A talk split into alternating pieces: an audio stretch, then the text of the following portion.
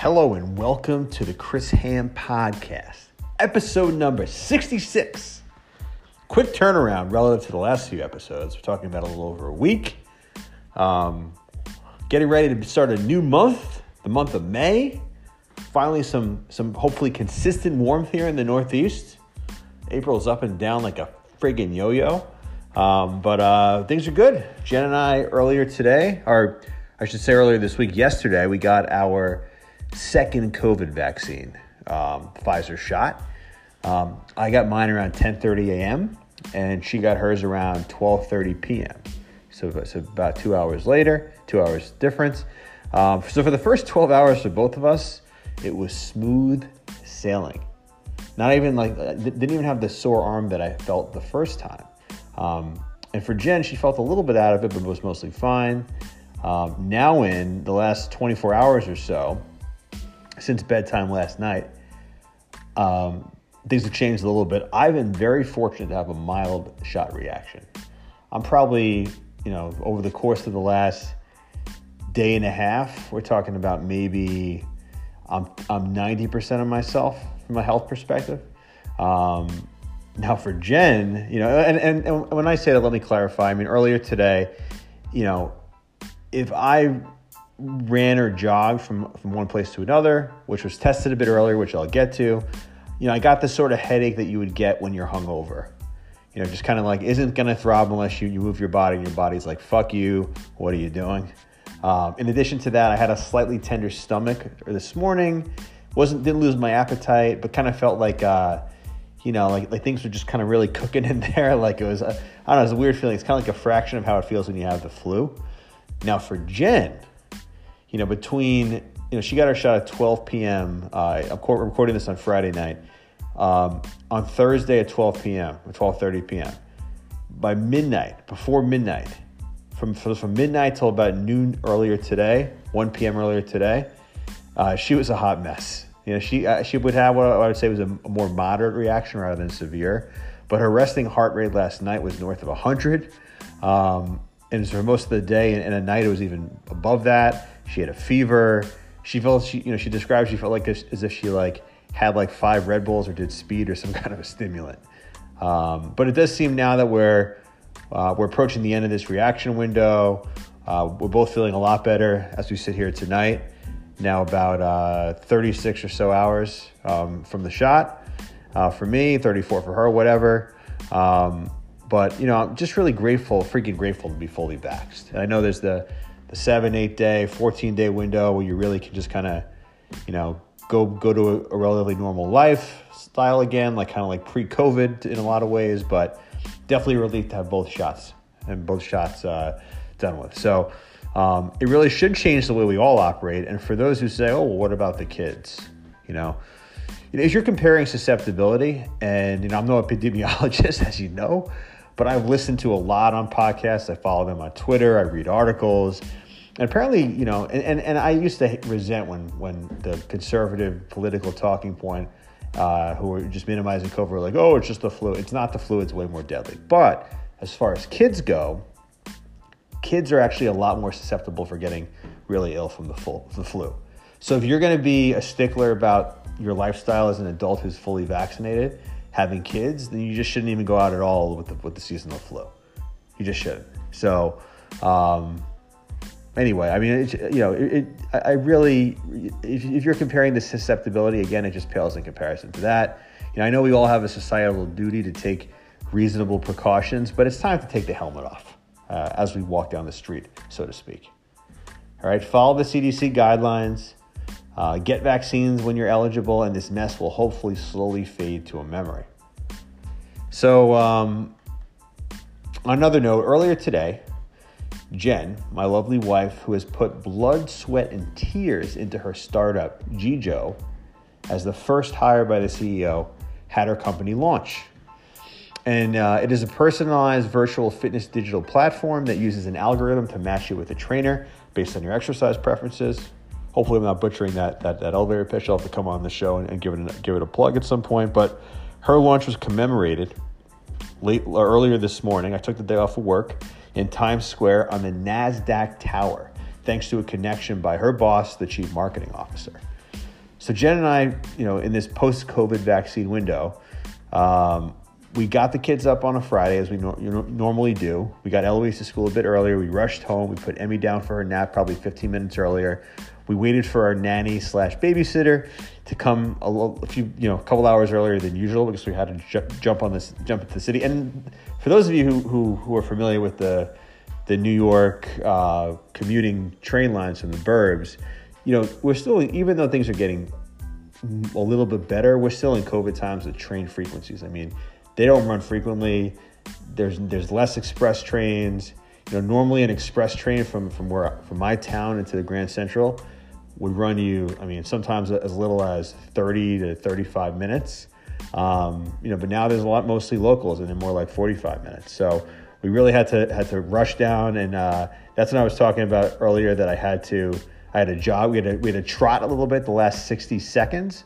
Um, our nanny did come on schedule. Uh, we walked, you know, 10 minutes or so down to the train station and took the Metro North into the city. And we trotted, I would say, as I said, the last minute or so, and probably made the train by about 30 seconds to a minute. So we just made the train. Uh, we were in the city by 10:15. I got some coffee. We went to the launch, rushed back to take the 11:36 home because in COVID times, as I said, the trains run every hour. If we missed that, we would miss our window to go and kind of have a leisurely lunch before we had to get Eloise from school, uh, middle of the afternoon. So uh, it was it was a, it was a really kind of quick day, especially uh, coming off the, the vaccine for, for Jen, who I said had, had a moderate reaction. Um, but you know, I got to tell you, first time on the train in 14 months or so, uh, first time in the city, and I didn't miss a whole lot. Uh, my job, uh, my new job, my old job, I've been fully remote. Um, since since COVID, and uh, Jen didn't miss the, the city at all. I mean, there's certainly places we'd like to go. You know, I lived there for 12 and a half years before moving to the burbs. Jen lived there essentially for nine. Um, so, you know, there's certainly things that we miss, but, you know, things felt kind of normal on the train. And, and, the only real difference was the volume of people and the mask wearing. You know, we've all been, which we've all been used to for the last uh, year and change wherever we live. Um, but as far as city volume, the people equivalent was about the same as, as a weekend in the summer, just to put it in perspective. You know, I heard it was a really dark place like six, seven months ago, uh, back in like the you know the earlier part of this pandemic, and even like I think before that, like in like the the summer or or like late spring last year. But you know, things are starting, I think, normalize a little bit. Um, you know, as far as from a volume perspective, you know, I don't know that we're going to see the city volume back to where it was for at least another year at, if not two. Even now, as vaccinations are better, COVID conditions in the U.S. are, are better, but long term, you know, people are not going to be working five days a week by default. You know, tourists and travel have not opened up yet, and the vaccination rate isn't at the level it eventually will get to. So, but it, it was kind of cool to go in the city and kind of see the Metro North, which I'm sure is you know taking it on the chin from a from a from a revenue perspective, It is is still running efficiently, and, and, and it feels a lot like like the uh, pre-COVID days. So, um, anyway, I digress. Um, that has been the way that um, we, we ended the month of April. Um, as far as the show goes, um, a theme I'm going to start rolling out more. What I've branded as flawed but entertaining movie re- reviews. But as I thought about it, really these films are going to run the gamut of quality and popularity. So really, they're movies I like, I've watched many times, and I've rewatched over over and over over the past the past uh, you know 10, 20 or more years. And I'm going to rename this segment on the fly Ham Movie Club Deep Dives. So this is now number 2. We did The Rock. I did it with my buddy Brooks from town. This episode coming up is recorded with one of my best friends over the last 2 plus decades, friend from high school. We also went to college together, Baumer.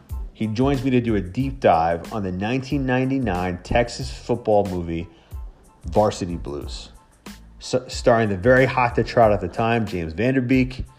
Um, so please give me feedback on this segment on social media, and as I throw out movie considerations for future episodes, let me know what you think. I already have a few in the docket that I want to I want to I want to bring up next. So without further ado, buckle up, episode 66.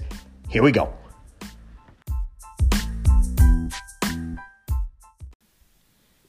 All right, my guest today in the second rendition of flawed but entertaining movie reviews is my one of my best friends, uh, the first member of the Jackals, maybe the first, maybe the last to be on the podcast officially, but it's my my good friend from both high school and college, Baumer. Welcome, Baumer, to the show.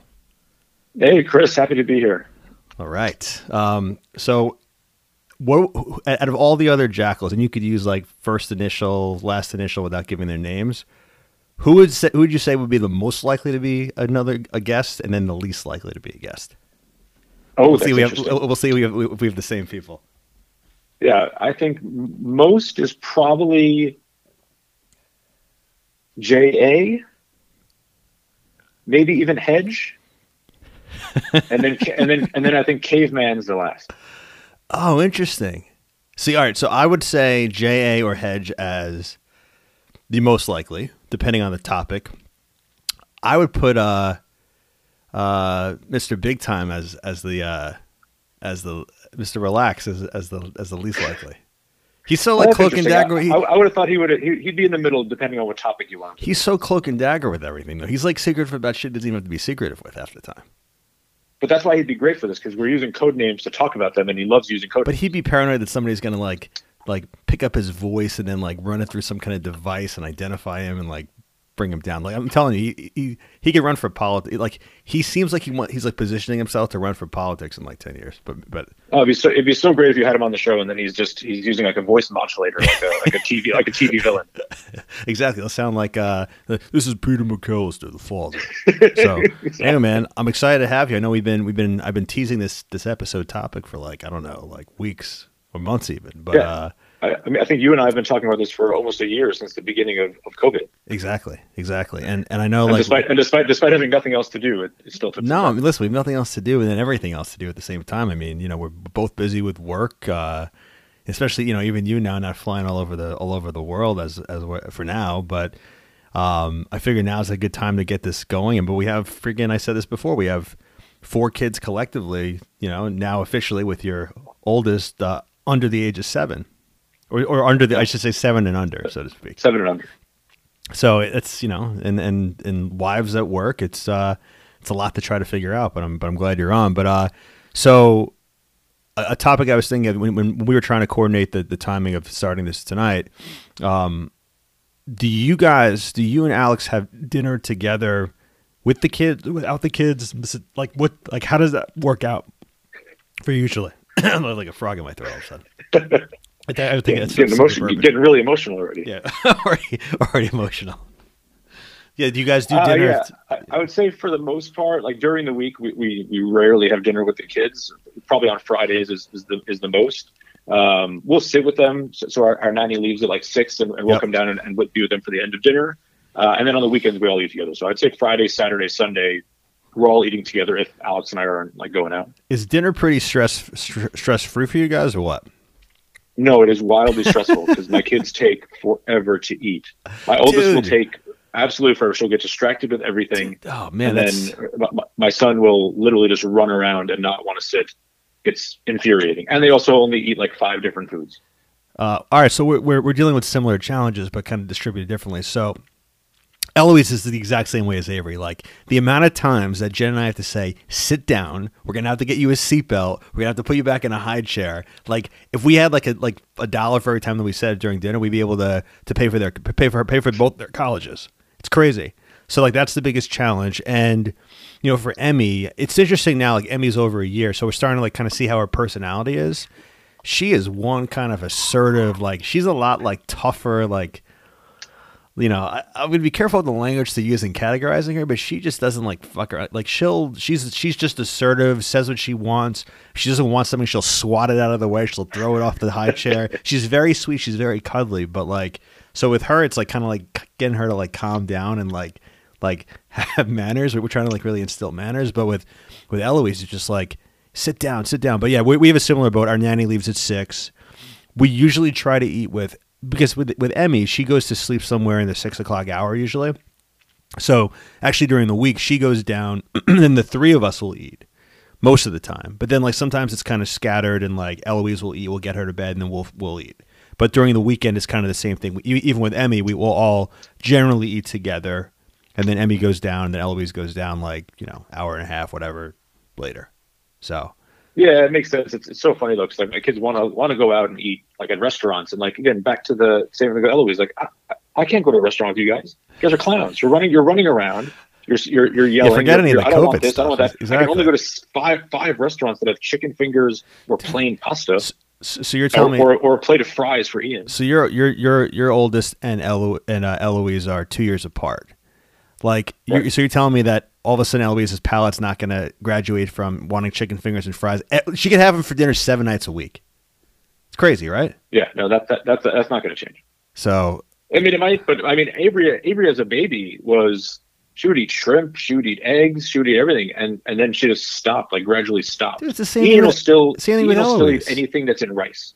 it's the same thing with Eloise. It's uh, right. That's good. Okay, that's like I mean, you could get like a lot of stuff kind of packed in there and like diversify the food groups, but yeah, big kids fried rice fan. kids kids are kids are, are zany but you're out of the the i mean the the, the, the baby phase uh, and even the toddler phase pretty much altogether now. You're like kind of uh you're kind of firmly into having little kids in like another year and they're going to both be in school. And that's when i hear from parents all the parents that are like 10 15 years older than us or even like our parents like once they get it once both kids are in school that's when the time flies. And, I, and, and you know like I, i'm just it's crazy Yeah, no, absolutely. I mean, it was interesting today. We, today we got rid of Ian's Ian's crib. Like it wasn't he wasn't as a crib anymore. It still was like a toddler bed, but we got him a big boy, a queen size bed, and like that to me was a huge change, right? So we got rid of Avery's old um, uh, dresser that we had from from when she was a baby. Got rid of that. Got a new one for him. Um, you know, and then changed his bed to his massive bed. He's still a tiny, you know, he's still like 40 inches or 41 inches or whatever. right it is. right right right Um, but seeing him in this giant bed is just hilarious. i'm sure So, i mean it's, it's would the equivalent up. imagine the equivalent for us is like like a california king proportionally probably isn't even as as big as that would be proportionally for him right I, like we have to I, No, it'd probably be like what, like but- if you ever saw the old M- MTV Cribs episode when they did Shaq's house and Shaq was on this bed that made him look small. It's probably like that. exactly exactly man no that, that's uh how, how's the transition been to the bed so far I mean, tonight's night one, and he's he's been bad at sleeping uh, or going to bed. He's finding when he goes to sleep, but it usually takes about thirty to forty-five minutes. So that was about a half hour. So so not terrible, and I, and I didn't have to lay on the floor this time. okay do you guys do you guys do the laying do you guys like how how are the bedtime routines for you guys like how do you do you have to like sit in the room do you one of you do both of you do you like how does how does that work Yeah, so uh, I mean, my oldest is, is the easiest. She just goes to bed and is fine. She's asleep five minutes after you turn the lights off because she's she's definitely like my daughter. That's that's how I was. Um, she's got good genes there Yeah. Uh, the youngest is he's he I need I need to be on the floor, and I'd say probably ninety percent of the nights he wants to be there. And and it used to be just to keep him in the bed, and it'd be forty five minutes of get back in bed, get Right. back in bed, get Right. back in bed. Um, and now we, we've moved back to he just lays in bed next to me, where I'm on the floor, Yeah. and like he'll just Yep. talk a little bit and like slowly drift off. So it takes like twenty minutes, but it's still it's a little bit of a nuisance. Because back to the food thing, the later he goes to bed, the later I eat my dinner, I know. which is annoying. I know. And then your night gets cut down, and then like you have to unwind. Like I, I don't understand these fucking parents that go to sleep at like nine nine o'clock or nine thirty. Like I how? don't, I don't know how you do that. Like it's just, it's just depressing. It's like like like you have to you have to try to condi- you have to like have some downtime, some unwind time. Like Jen and I like uh, listen. It's not like the days of college where you know you and I used to be night owls when we were in college, like staying up till two three o'clock in the morning. Like I can't tell you the last time I saw any of those hours, but um but like like i but you know we used to before kids go to sleep like 12 30 1 o'clock now we try to go to bed pretty religiously by like 11 11 30 um by at least like being in bed and then like falling asleep before midnight because you know as you know like the the the, the timer's on like and then, then all of a sudden like the morning hits and like I don't know how your kids are in the morning, but Eloise, like, we have this like red light, yellow, green clock thing. And once it's green, it's like there's no patience for waiting around. It's like, let's go she, She actually, downstairs. she actually abides by it. So if she wakes up like an hour before it goes green, she'll wait. well, she'll she'll she'll come to our room uh, and just say like, hey, she'll she'll ask us something, or she'll tell us something, or she'll like like she'll, she'll talk, she'll engage with us. But then we're like, honey, your clock's still red, and she'll go back in her room and entertain herself, read to her animals, something like that for the time. So, but usually, like now, she's been so tired, especially with school, that you know, COVID and all the freaking finally the, the cases are done in her school. She'll go and she'll actually like sleep until sometimes like right when the clock turns green. Clock turns green at seven thirty, by the way. and then Emmy's usually That's up. great. Emmy's usually up in that, but but realistically, both of the kids are probably awake by seven or before seven. But they like Emmy kind of takes a little bit of time to get herself up. We usually don't get her out of bed out of her crib until eight. Yeah, that, that that's about where we are. I mean, my oldest is much easier. She'll, she'll if she wakes up early, especially like on, on like she never wakes up early on school days, so we're we have to pry her out of bed at like seven fifteen ish to make make sure her, she's out the door around eight. Yeah. But on the weekends, she'll she'll sleep, and if she wakes up happens to wake up early, she'll just come in and grab the phone or the iPad and go and be by herself, completely fine. She doesn't want she doesn't want to talk to you. My youngest, on the other hand, is is the exact opposite. He is talking and running and moving from the moment he wakes up. Yeah, that's And you want someone with him, and you're just like, can you just slow down? It's six fifteen. no, no. Yeah, this is like a, so. I think some of this is like a byproduct of their personalities, and some of it's a byproduct of age. And like Eloise and your youngest are around the same age. She's a year year older, um, but it's like it's like it's very similar. Like in the bedtime routine, it's like either Jen or I will lay with her in her room, and like tonight, like she's literally like down quiet for about fifteen minutes, and all of a sudden she pops her head up, and she just talks about like she'll ask questions. She'll, she'll what was it? Oh, she's like, so kids who have wheelchairs. She's like, like I guess their mamas and daddies like leave the chair like downstairs and carry them upstairs, and then like when it's time to go in the car, they don't like sit in the wheelchair in the car. Like she'll just like it's not even asking a question. She'll just kind of like draw this conclusion in her head and just kind of and just kind of tell you like, yep, that's right, honey. Go back to go to sleep. That's really interesting. That's funny. Like just, that. just random thoughts, like like the most random shit crosses her head. Like the like like you know, a few nights ago she was like, "So I'm gonna be five in a few months. Like five or six is when kids start losing their like baby teeth and get like grown up teeth." She's like, "I'm like, yeah." Then like then the, the tooth, uh, you know, she- I'm like, then the tooth fairy's gonna come and give you money when you put the teeth under the pillow. She's like, "Really?" And like you know, the whole concept of money now she's starting to get. And then she's like, um, what does the tooth fairy do with all those kids' teeth? I don't have any answer to that. It- it- I was like, well, she just we- we kind went of through- we uh, went through the same thing with my collects them. when- she when- collects them. It when- sounds. when She sounds like a weirdo, right? What's that? The tooth fairy sounds like a weirdo. Yeah, the first time she lost she lost her like first tooth, she literally was crying at night when we told her to put it under her pillow because she didn't want a strange person coming into her room while she Yep. was asleep. I was like, that makes perfect sense. sense. That's actually very logical. Yeah, exactly. And she asked the same thing. She goes, "What did she do with all of the teeth?" I was like, "I don't know. It's a mountain somewhere. I, I don't know. Uh, Just, just take the money and go." Yeah, Eloise is, is one to get freaked out by like like picturing some strange woman coming in and taking her teeth. So I had to like p- paint an image of somebody who's really. So I was like, the tooth fairy, I think, kind of looks like the fairy from Pinocchio, like the, the, the Disney movie, the Pinocchio. You ever Google her? It's like she's like this like really like docile, like pretty, kind, like not creepy at all. So It's like a, it's like Tinkerbell. He's like Tinkerbell. I feel like Tinkerbell would freak her out that she'd be like, there's this little pixie that's like four inches flying around trying to steal teeth. So you gotta like really be, you gotta be careful what you say to kids, right? It's like trying to explain the little things to them. Um, Totally. by the way, speaking of bedtimes, I was thinking we have one friend whose bedtime, his bedtime hasn't really changed uh, probably since he was 16, and he's uh, You know, it's, it, it's interesting. I, I, feel like we should have asked. and We should ask. We can do it now. What his bedtime routine was, or not bedtime routine, is when he would go to sleep during college. was it? Was it? He would just be up for like forty eight hours now because he goes to bed at five o'clock in the morning now. right. Like, Right. like it had to have been way worse during college. We we have to ask. That's going to be our question when we're when we're done recording time. Be like, hey, we were we were just talking. Baumer and I were talking. Like, what time did you go to bed in college? And I wonder if it's the same. And then we could also ask him what his um, like like like what his food habits were because he also has has food habits that are, that were kind of uh he's very like simple with his food, right? Yeah, very simple. You know, we, we had that other friend in college who was a very simple eater. You?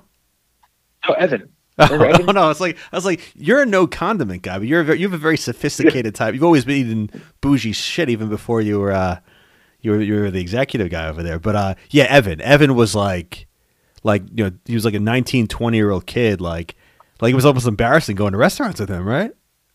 Yeah, it was it was it was embarrassing, and it's one of those things. Even for even for our our, our, our now friend the jackal, that like, what does he eat when he goes out for like a corporate meal? Business dinner. Yeah, wh- which are going to come back into the fold now in the next year. You, you year can't just half. get side dishes of mac and cheese. No, you can't. Like you almost have to like just get something that you would not really want, eat the sides, and then kind of pick at the rest. Or like when if, if it's a one on one dinner, like when somebody goes to the bathroom, you just like like you feel like you know Seinfeld with like the the mutton episode, you just spit it into the napkin. That's a good idea. We gotta This is- these are other topics. So w- when we have our dinner, now that we're all vaccinated, when we have our next gathering of some kind, these these are a few questions we have to pick his brain about in person. Because I- Absolutely. because it's like I almost feel like I don't know. He has like he must have these answers kind of prepared that he could just like like almost like automatic text because other people must ask him the same shit. But in person, I want to see him when when he's like under the the figurative hot lights, so to speak. yeah, because it's so random. It is random. It's random. He's like the we'll, we'll we'll get to the Varsity Blues quotes, but he's like either the he's either the weirdest, most normal person I know, or the most normal weirdo I know. One one or the other. I don't know how Yeah. you how you categorize it, but all right. So um, let's get into this movie. So um, Varsity Blues. So you and I have been friends. You know, our, our friendship goes back. We've known each other for like thirty plus years because we were in the same like preschool class. We look at pictures, but we didn't know what the fuck was going on back then. We went to different elementary schools, same middle school. We became friends kind of towards the end of high school, and then became like really good friends in college. Obviously, so when we went to college, I don't, you know, Varsity Blues came out. Obviously, like I have some of the the high level um, notes on it. It came out when we were seniors, so ninety nine. Um, what did I mean? We we watched this on VHS. I remember we watched this on VHS like a bunch of times in either like we were probably like like in freshman year, like all like when we were in I don't know, we were in the same fraternity. Like, what what's your earliest memory of watching this? That's a very good question. I was just thinking as you were saying that, I was like, did I see this in the theater? Yeah, I definitely saw I it in the think- theater. Did you? So maybe I did You- too. you- you I might have can't- actually I can't been- really recall. I think you were there. I'm pretty sure you, you were there. Like I remember G Sure, G our friend G was there.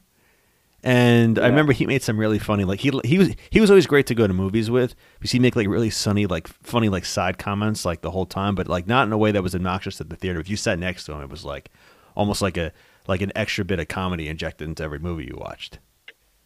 It must have been then because I don't remember. I don't think the first time I saw the movie was at college, which would have been right then.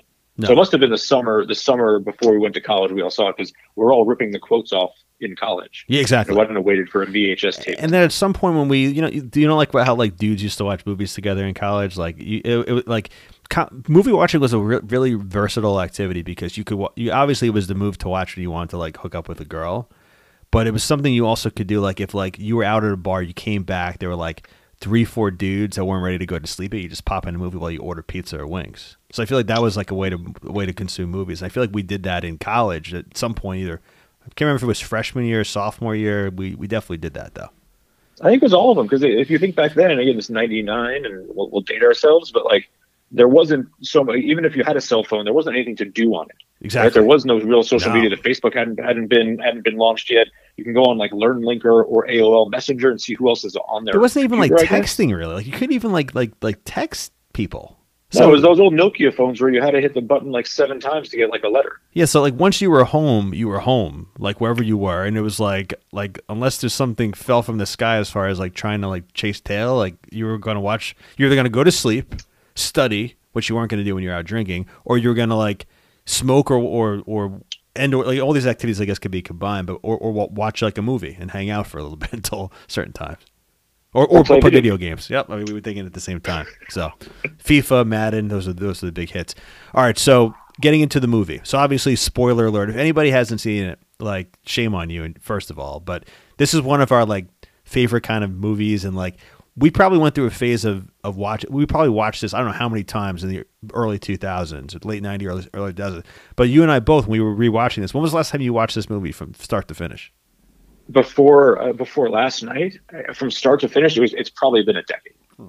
at least. Same, same. I can't even remember when, if it was like on TV, but it was like definitely pre kids. Probably, I mean, I probably was with Jen, but I, it was early on when we were dating. So, um, yeah, I was trying to think about that. But um, what would you say? And I, I, I didn't prepare you for this question, but what would who, what age demographic now? What age group? Like would be most likely to have like to know this like the back of their hand. Like we're obviously we turned forty this year. We're old, but what like would it be like thirty five to forty three? Like what's the what, what would you say? It's a good question. Yeah, I think you can go up to like 46, 47 probably. Yeah. But going down, I, I I think the window probably is 35. Like I don't know if Yeah. someone who's 30 years old has even heard of this movie. I, I completely agree because you think about it, like 35. So Jen is 30, turns 36 this year, and my brother's 35. So like when when this movie came out, they were like 13, 14. I feel like if you were that age, you're like, oh, cool, Texas high school football kind of, you know, like if you were like a, somebody in that demographic who would like it, that'd be right up your alley. So that's like probably the youngest, but, but younger than that, like you weren't like eight years old watching this movie, right? No, and you missed the window. By the time you became old enough, like you weren't going to go back. There's so many other movies to go Exactly. watch from that Exactly. from, that are more recent Yeah, than that. yeah. I think that's. I, I think you hit it right. I think it's probably like thirty six to thirty five to forty five ish or forty six ish. And I think because then, then I think if you go the other side of it, if you were like four, if you're forty seven now, say you're born in like seventy four, you're older than 25, 26. You probably weren't like all in on this movie in the theaters and watching the reruns, but you're probably starting to like date somebody or think about getting married. It's just like yeah. So I I think that's the demographic there. So that that's like the age range. So But by the way, before you go forward, Yeah. it- the movie's been out for 20 plus years. If someone hasn't seen it, they deserve for it to be spoiled. I agree. so I think you need There's a a cap. of you need- you need a cap for that. future movies. If it's more than a decade old, even like more than like five years old at this point. How quickly movies come out and how quickly easily you could consume them and, and the ways like yeah, I agree. So the, the spoiler alert thing is a little bit of a antiquated phrase anyway. So all Well, right, so- but speaking, speaking about bit about consuming the movies, I am stunned that you could not find this to for for free. That I had to go rent it from Amazon. Like there's so many Uh, dude, platforms I'm- now I'm with all so the new pluses of Paramount and, and and Peacock and everything else that's brand new. Like how is this not on someone's I don't list? know. I, I got lazy. Like I probably could have been like, screw it, I'm gonna go and I'm gonna find it on, on one of the free streaming ones that we have or something. But I was just like, fuck it, it's like four dollars. Like I don't know if that's like a really privileged way to look at it, but I'm like, I'll just pay for it and just have it and just for 48 hours and just watch it. And I can watch it on my No, that, phone. was, to- that, that was totally fine, but I just find it so odd in this day and age that there's any movie that you can't find for free. All right, next all time. get passed around between different platforms, and you just figure at some point, like someone has. I hope to do TV in a long time. I hope to do one one of these with you a quarter, if possible. Ideally, at least like a couple a year. Next one we do at some point, I'm going to ask you before I, I pay for any movie that, that, that we watch. I'm going to be like, yo, tell me how to get this for free. You were always the You king of that in college. I remember like in like like finding movie like just yeah you you you were you weren't you weren't making you weren't profiting off of it but but you were always uh why pay for anything when that that you could consume media wise Yeah, exactly. right so Completely agree. all right, so first question. So how would you describe this movie to your significant other if they came in and you were watching? Now, obviously, I would, I, you know, Alex is a year younger than us. Jen's four years younger than us. They're within the range where they better have know it. But assume that we're in like an alternate universe and we were married to wives that were ten years younger. How would you describe it? Oh, that's not how I wrote. That's not how I thought about it. But I, I would go But for either way. Alex. So let's say Alex doesn't know the movie. Fine. I would make it very succinct because she would walk out of the room as soon as I got like halfway through it. I, I would go as the, the guy from Dawson's Creek is a high school quarterback trying to do his best against the stubborn asshole of a coach. That's very simple. Yeah. She'll walk out as I get to like high school quarterback, and she'll Right. that's not for me, and she'll go watch something on Bravo. Right. But I think you have to be succinct. All right. Okay. Yeah. So I would say a backup quarterback, and this is like a little bit longer, but if I'm like really, if I want to just say in like 30 seconds or less, it'd be a backup quarterback from a small kind of Texas, Texas town obsessed with football rises to local stardom upon the injury by the first string quarterback and butts heads with the egomaniac, decade long racist coach while showcasing the glamorous lifestyle of high school football stars in Texas. So similar concept, but yeah, it, it, it um you know that that that's either way that I, I think that's that those are both good ways to describe it. So as I mentioned, this movie came out in '99. I would say that, that the main like the stars, and you tell me if you if I'm if I'm missing anyone or if, if I'm including somebody who shouldn't be included. Uh, the four main actors or a- actresses are James Van Der Beek, Ali Larter, Amy Smart, and Jon Voight. Would you agree? I would. I would. I would also. I would probably add in just in high at the Scott time. Conn? I think that's about right. Even though I think Ali Larter and and Amy Smart were fairly new to, to acting. Yeah. Everyone obviously went to the movie for for Van Der Beek, um, Yeah, right. which is interesting because I think that was that was early. In, I looked at it, it was early into the Dawson's run, so It you got a movie greenlit very very fast. Yep. Uh, but I think looking back, Scott Caan's probably had the bigger Agreed. I, I don't know why I left lo- him out. longevity. Yeah, he, he was in like it was a Hawaii Five O is a show that he's been in. Yeah, he he's um In Boiler Room, obviously, he came in, which is one of those movies that we'll have to break down at some point. But um, yeah, there's uh, you're right. Scott Caan is somebody who I should put in there, and James Van Der Beek. And I'll get to this. Like, uh, you know, watching the movie again, I'm not very impressed with him as an actor. I don't know how you feel about him. No, I completely. Oh no, wait, you missed another one. He's, he's a minor role because he gets injured early.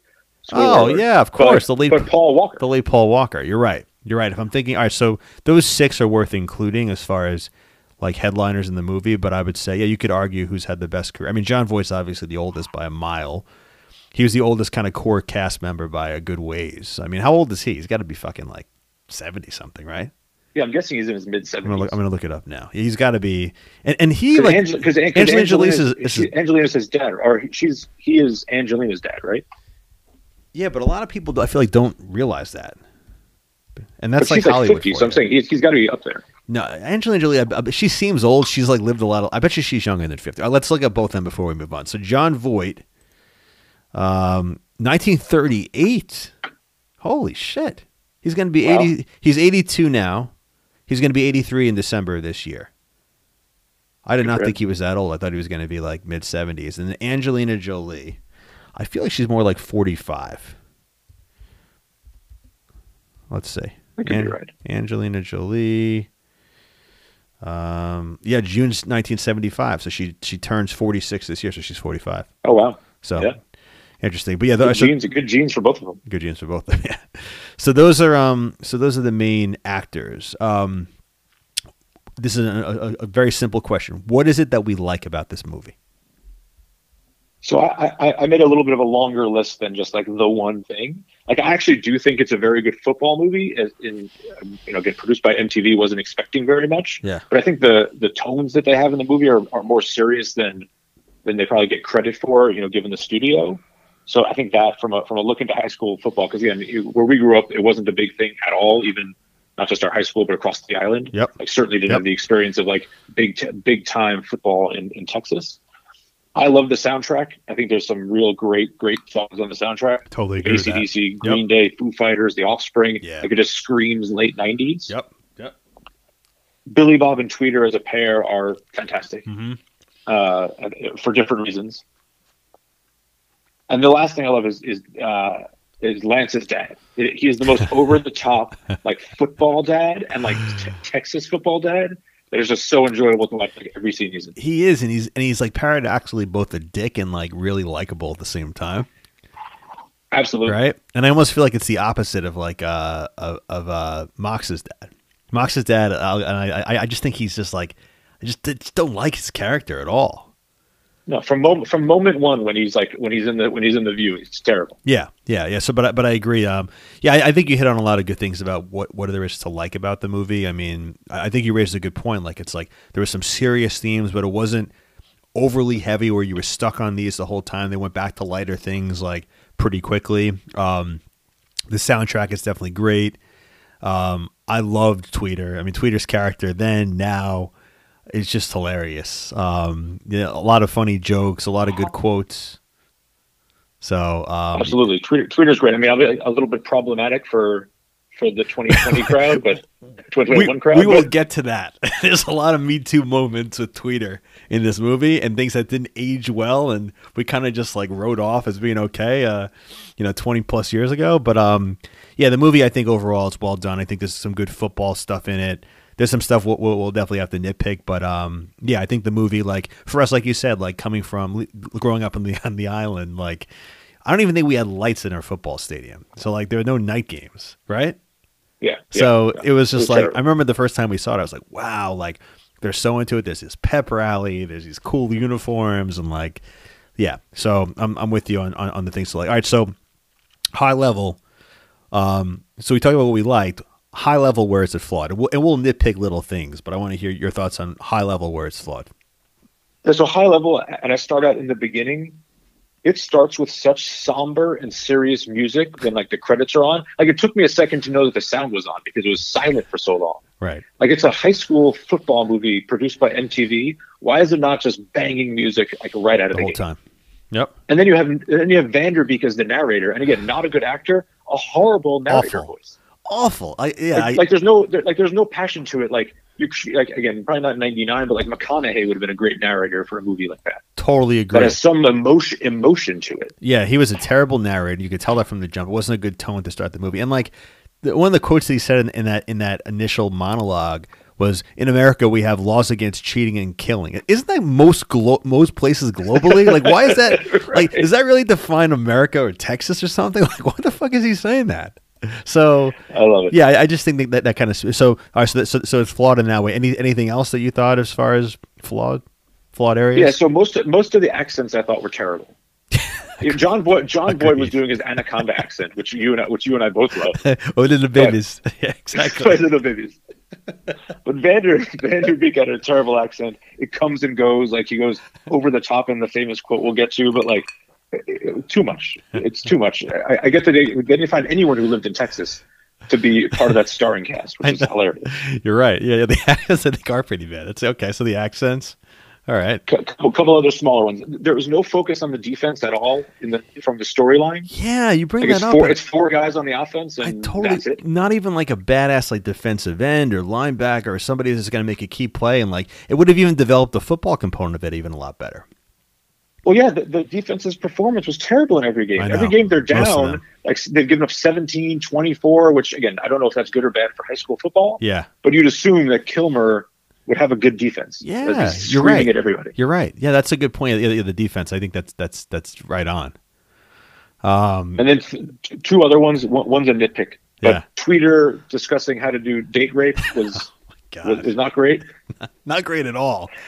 Not, great, at all. Maybe The- they should edit that out of some some version of this film. the other line that by, by the, way, the, the Tweeder had Tweeder had a few lines that were very like like kind of and, and I guess they, they they joked Van Der Beek was like you know Mox's char- Mox's Mox was like you know are you gonna like prison it's like he's kind of looks like he's kind of destined for prison what he so you know, his whole line with like like uh when he's walking with the with the uh, wiffle ball bat in the party is like she broke my heart and I broke her jaw like like how is that is that okay like like Yeah. like domestic Yeah. violence like that's pretty that's pretty bad. Yeah, he, he, he, he took it out there for sure. Yeah. And then the last one's more on stats for John for for for for Kilmer. Yeah. So he's been the coach for oh. thirty years. Dude, I know I know where you're going. I had the same we we, we, won- didn't prep any he of won this by the 20, way 22 district titles. Yep. Okay, that's Yep. a good. That's a great ratio. That's a great ratio. But you only won two state titles. Dude, I yet you're, you're same glorified as this like the same epic, thing. like Bill Belichick type. same thing. That that's pretty piss poor. I mean, you're gonna they're gonna have a statue of you. You're gonna be this untouchable coach, two in thirty years. And if you looked at the years, and actually I, I took notes on this too of like when exactly it was. I, you know, obviously this movie takes place in '99, right? The titles were in '87 and '89. Like, like that's you know, like what have you done for me lately, like uh, Coach Kilmer? Which is also probably one star player. Right. Right. He had the best quarterback, best running back, Right. or whatever in Somebody. the state. Yeah. And he won two titles in four years while that kid was in high school. Right, right, And now he hasn't done anything yet. Yeah. I, I agree. yeah, yeah. What, so- what, what, what did you find? All right, so you, you think you hit on a few things. Um, so high level, and again, we'll get into some more specifics as well. I don't think there's enough women in the movie. I'm not trying to be some kind of misogynist. You know, obviously, Ali Larter and Amy Smart are very attractive, and like Ali Larter's character, you know, she does a good job with with that character and exactly how it's supposed to be portrayed. But but like you know, she's like the most popular. She's dating the star of the football team. She's a cheerleader.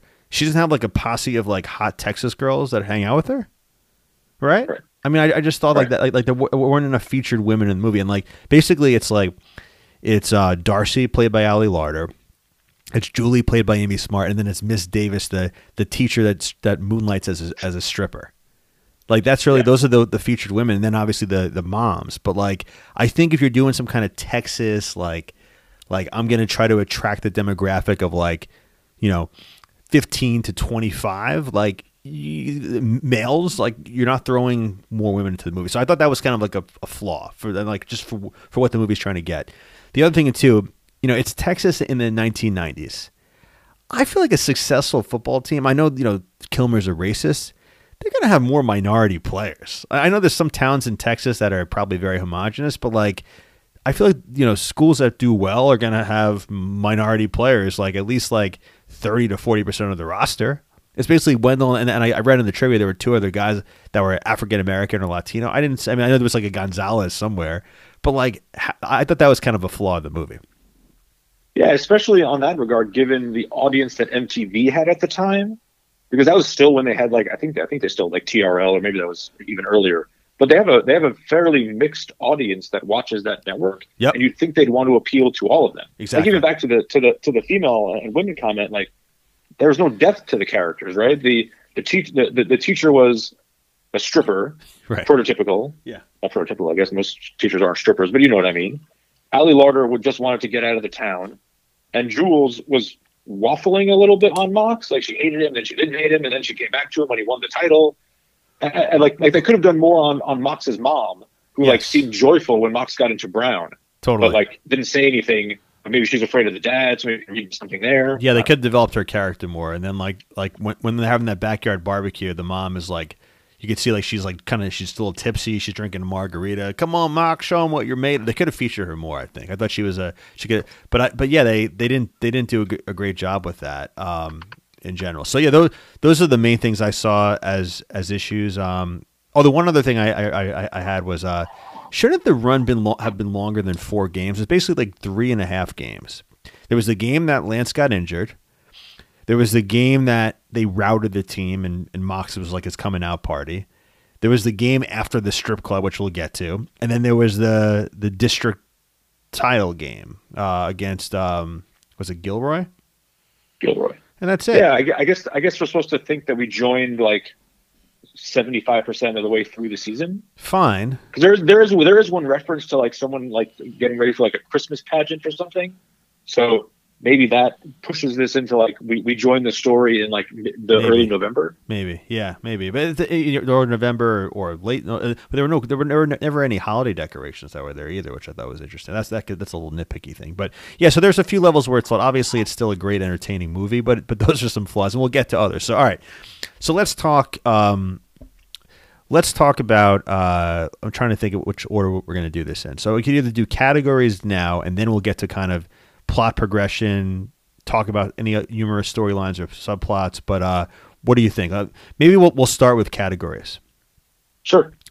Um, All right. So actually, let's let's take a break and we'll and we'll, and we'll come back with categories.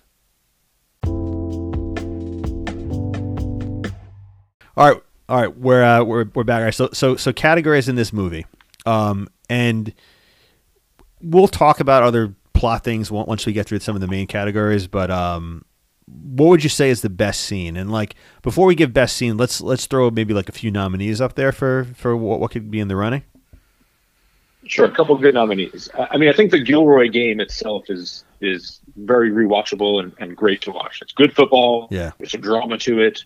Um, I like the first party that they have, like the first like actual party after that win, where where uh, Bubba's doing all the shots, uh, Billy Bob's doing all the shots with Jules, uh, and he goes in and bo- boots and rallies while Lance is, is having sex with uh, With Darcy, on the on the washing machine Yep. tweet, tweet, tweet, Tweeders attacking that guy in the, in the, in the on the patio with the bat. Right. Um, that's good. I think the the, the, prac- the couple of the practices are, are, are good and memorable Yep. because again you, you see the, the, the you know the real Kilmer. Totally. Yeah, I think I think th- those are some some key ones. Um, yeah, I think uh, you know you, we'll, we'll talk about quotes. I think the scene. Yeah, the, the the last game has a lot of good scenes in it. Um, overall, um, the one the, the one that I that that that I would throw in there. Um, so all right, so what, what would your vote be? And then and then I'll I'll give you what my vote would be.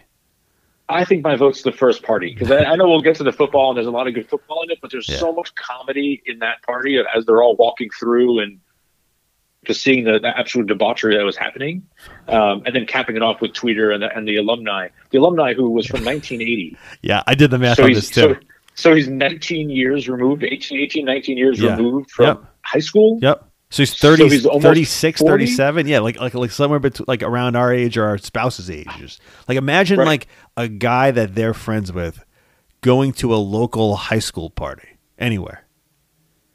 That's like Yeah. that the optics It's of that are just weird. creepy. Yeah, yeah it's But- super weird. but- but- I, I, I totally support Tweeders smacking him in So the nuts I. with the wiffle ball bat. So do I. At the time, I was like, "Oh, that's kind of a little bit harsh." Like this guy's just excited about his school. Then I'm like, now that I'm like older, I'm like a parent of, especially a parent of girls. I'm like, eh, like I, I wouldn't want some, you know, fast forward, you know, 10, 11 years from now, I'll always at a high school party and there's some guy who's 37 years old at a freaking party. So, um, yeah. So, um, so that was your favorite. So my favorite scene, which we didn't mention the nomination, I love the ACDC DC Thunderstruck montage after they get their ass kicked by uh, the, the the the day after they went to the strip club and they lost to the shitty school. And we know it's a shitty school because I thought I forgot what the name of the school was. Like I thought these guys weren't any good. And then like uh, it was either Mox's dad or the sheriff was like, they're not. They suck, and they get their asses kicked. I think it was Elwood or Elway. Oh, like Elwood, that. I think it was. Yeah, yeah. But they like, I mean, it was just like everything was going wrong for them. It was that that was like that, like just like how the they leave the strip club, they show the bus of them. It was, I guess, it was an away game, and then they show like, you know, th- then all of a sudden that the the, the hook comes on for the for Thunderstruck, and then they show. It was, I, I that, that that's my favorite scene in the movie. No, it's incre- it's incredibly well done. I have some nitpicks on that, but we'll just get to it. We'll, we we'll, we'll, yeah, we'll, we'll talk about that. Um, what was the most unintentionally funny scene? Obviously, you could think of funny, like classic funny quotes, which we'll talk about quotes, but unintentionally funny scene.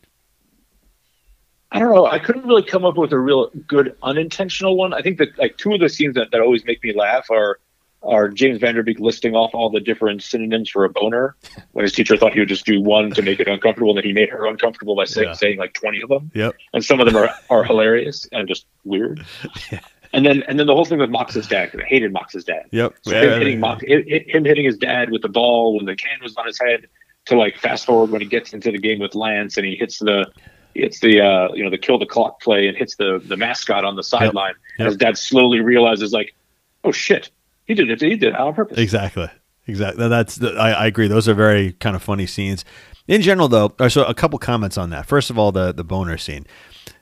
That was real. Like, what was up with the kid who Miss Davis first called on? He says boner, and everybody laughs, and he looks like he's just like he's just horrified and petrified at like the reaction that people are laughing at. Like, why would he even be surprised that people would laugh at that at that comment? Right. It, it, it's it's high school. You're in a sex ed class, Exactly. and you say the word boner. He like looks laughs. around like like like like he just got pants in the in the middle of the class, and then Mox, I think uh, you know it was funny, but he I feel like he took it like a couple steps too far, and then like the whole Pedro naming his own his own his own junk Pedro. It's like all right, there's there's women in the class, young women. There's a a, a female teacher. Like I think you know just say five or six and call it a day, and it's and, and, and it still has the same effect. It also felt like out of character for him. Totally out of Right, character. like his character's serious. He's he's He's an Ivy- intelligent guy. He's going he's going to go to Ivy Ivy League. He's going to go to Brown. Like yeah. He joked around a little bit with guys, but then like he's that moment, and then he's the moment where he takes everyone to the strip club. So like no. it's a it's, it's a little yin and a yang It- from uh, from the Moxon I. I, I agree. Um, so the most intentionally funny scene I, I would say, uh, one, one that we didn't talk about was uh, the practice where where Mox wants to try the oop de oop, and the whole kind of lead up to that. When when Tweeder kind of anticipates it, he's like he's like, "What is this off?" And he's like, "Kilmer's gonna eat his ass. Watch this." And then Kilmer blows the whistle, and then and he goes, "When did the damn circus come to town? I didn't see no trucks." and then Mox starts going. I love it. That's a great scene. going crazy, and then like he gets pissed off. He like uh, rips his chin strap, his chin strap off as he's gonna off the field. So I thought that, that, Like, that- what do you think was going to happen? You've been at practices now for three years because Yeah. he's a senior. yeah, and You Kilmer, know how he's going to react to Yeah. calling some and he's stupid play surprised. like he's, that. and he's actually surprised. Yeah, so, so yeah, those are some good discussions of unintentionally funny. Our worst acted scene. We mentioned some of the challenge, the challenges with James Van Der Beek, but what would you say are are, uh, are, are, one one or two that that stick out for you? Yeah, mine's mine. I think at top of the list is, is going to be Mox in the locker room at the end. So he confronts Kilmer with the "We're not going out there," and then he does the locker room speech after Kilmer leaves. And like again, he he is not a good actor, and he doesn't have like he can't grab the center of a room. So while everyone's spinning around, like you just don't get the feeling that everyone's being pumped up. Yeah, Like you even have to have Tweeder in the background screaming, "Let's go!" Like he right. couldn't even get to that stage of the of the rant. Yep. Uh, and then the other one on my list was, was Billy Bob's drunken rant when, when he was on the on the field firing the shotgun at, at Yep. uh, his old trophies. Yep. He's not a bad actor. It just again felt like it was too much for like an MTV, too serious. I agree. couldn't have been there. It was a little too much, and it went a little bit too far. And like, did you? Did anybody think? I can remember when I watched him the first time when you when he walks onto the football field that they were actually going to make him commit suicide. Like, I didn't think that was going to happen ever because they they have like the shotgun go off, but they don't show what happened, and, and, and you and you you know they make you think that he actually killed himself, but he's just shooting trophies, and he's like drinking like a you know a fifth of bourbon or whatever the hell he's drinking. So I, right, but, I, but I, I, guess you're supposed to think that he was going to kill himself, and Mox like talked him down. Right, right. Yeah, I guess so. I guess so. Um, yeah, my the worst acted scene for me again involves Mox and James Van Der Beek was the he's like it's a lot. It's like you have an opportunity of a lifetime. Mox's dad says that about like you know the Gilroy game, and I he just got into Brown. By the way, he just got into Brown on like a full scholarship. I mean, the dad, I don't know where he thought he was going to go to school or like, you know, th- like the, the family doesn't seem like completely that well off. I mean, they live in some kind of Texas farm. I mean, I'm sure they're not poor, but they're not like, you know, they're not oil rich down there. He's not at all excited about the fact that his, his son's going to have an Ivy League education. It's like, let's talk about the Gilroy game. Like, really? I completely agree. So, I completely agree. He's got a full ride, full ride anywhere. That's actually doing doing cartwheels. Yeah, let alone two. Yeah, exactly. But then, so then he goes like, you know, he's like, you have an opportunity of a lifetime. And he goes, well, I don't want your lot. I just think the acting was terrible. It was like predictable line. Uh, it was one of those lines that was used. I know you can probably all the trailers and everything, but I, I thought that was just a terribly acted scene. And, right. and, and, his accent was over the top terrible on that. Way, that way over the top terrible. All right, so there's a lot of qu- great quotes in this movie across the board. I looked at some of these on on IMDb as well. Uh, let's talk about a bunch of them, and then what would be your favorite? So you you, you list out some of yours. I mean, I think we, we could probably go through six to eight that are that are just that are that are succinct but awesome. Well, it's like we used so many of these when we were in college and, and after. But so you, you have done a couple, of a couple you didn't get to. So I, I, like the early stuff with with Tweeder when he's saying we're getting fucked up tonight and he said, "I need to hit some ass." like I like both of those. Both of those. The, circus comes to town was is just a, a classic. Yeah, uh, I, I, really like that one. Uh, again, another Tweeder one when the when the cops come and they try to like break up the party or a little bit, and he goes, "How are we doing tonight?" Well, we are doing just fine. By the way, I thought Tweeder had a great accent. I think he actually fitted perfectly. He did. I, I agree with you. I agree, especially knowing like his his acting versatility since then too. Totally. Uh, again coming off that so after after he steals the car and they're at the diner the next day with the, the cops and the and the, the real hillbilly guy goes what? Wangers on the glass at the Atlanta Club? I still love that one. That's a great one. The I don't want your life is, is a is a obviously a classic right the most famous from from the, the show. Uh I think that's I think that that's it for me. All right. Yeah those are those are great ones. Yeah I, I, the ones you listed I, I love the like when when Tweeder setting up. It was first uh, uh, again goes back to my comment before. Like, who is Darcy's friend that he's so infatuated with? When he's like, he's like Darcy's friend has that look, and I, I, will go into the graph. It's like it's like she fell out of the "I'm to suck your blank" uh, tree and hit every branch on the way down. And I think he nails the accent. He goes, and he goes, "Hey man, you have to focus." And he goes, "I can't focus. I need some ass. I need to hit me some ass." It's it's a that's I think my one one of the one of the funniest quotes in the movie, and the, just the delivery. Dude, it's, awesome. it's three it's three minutes into the movie, and and he's and Tweeder's a shot out of a cannon. I know, shot out of a cannon. That's the best way to describe it. Um, so I would say so the, the, the the two the two that I would mention would be so Moxon and uh and, Kilmer. So Kilmer has two of them. There are three quotes, and then and then there's um. So I said there's two. There's going to be three. So Mox, the one where he goes, before this game started, Kilmer said 48 minutes for the next 48 years of your life. I say, fuck that, all right? Fuck that. Let's go out there and we play the next 24 minutes for the next 24 minutes and we leave it all on the field. We have the rest of our lives to be mediocre, but we have the opportunity to play like gods for the next half of football. I thought that was actually a great quote. Just the delivery and the acting was bad. So somebody else would have just nailed it. That would have been like an iconic moment in a film, but James Van Der sucked at delivering that. So I would say that would be one that I would nominate. The other two are just kind of succinct Kilmer ones, and I think these are ones that you you could use over and over again and recycle. Like, you got to be the dumbest smart kid I know. Like, I thought that's just awesome.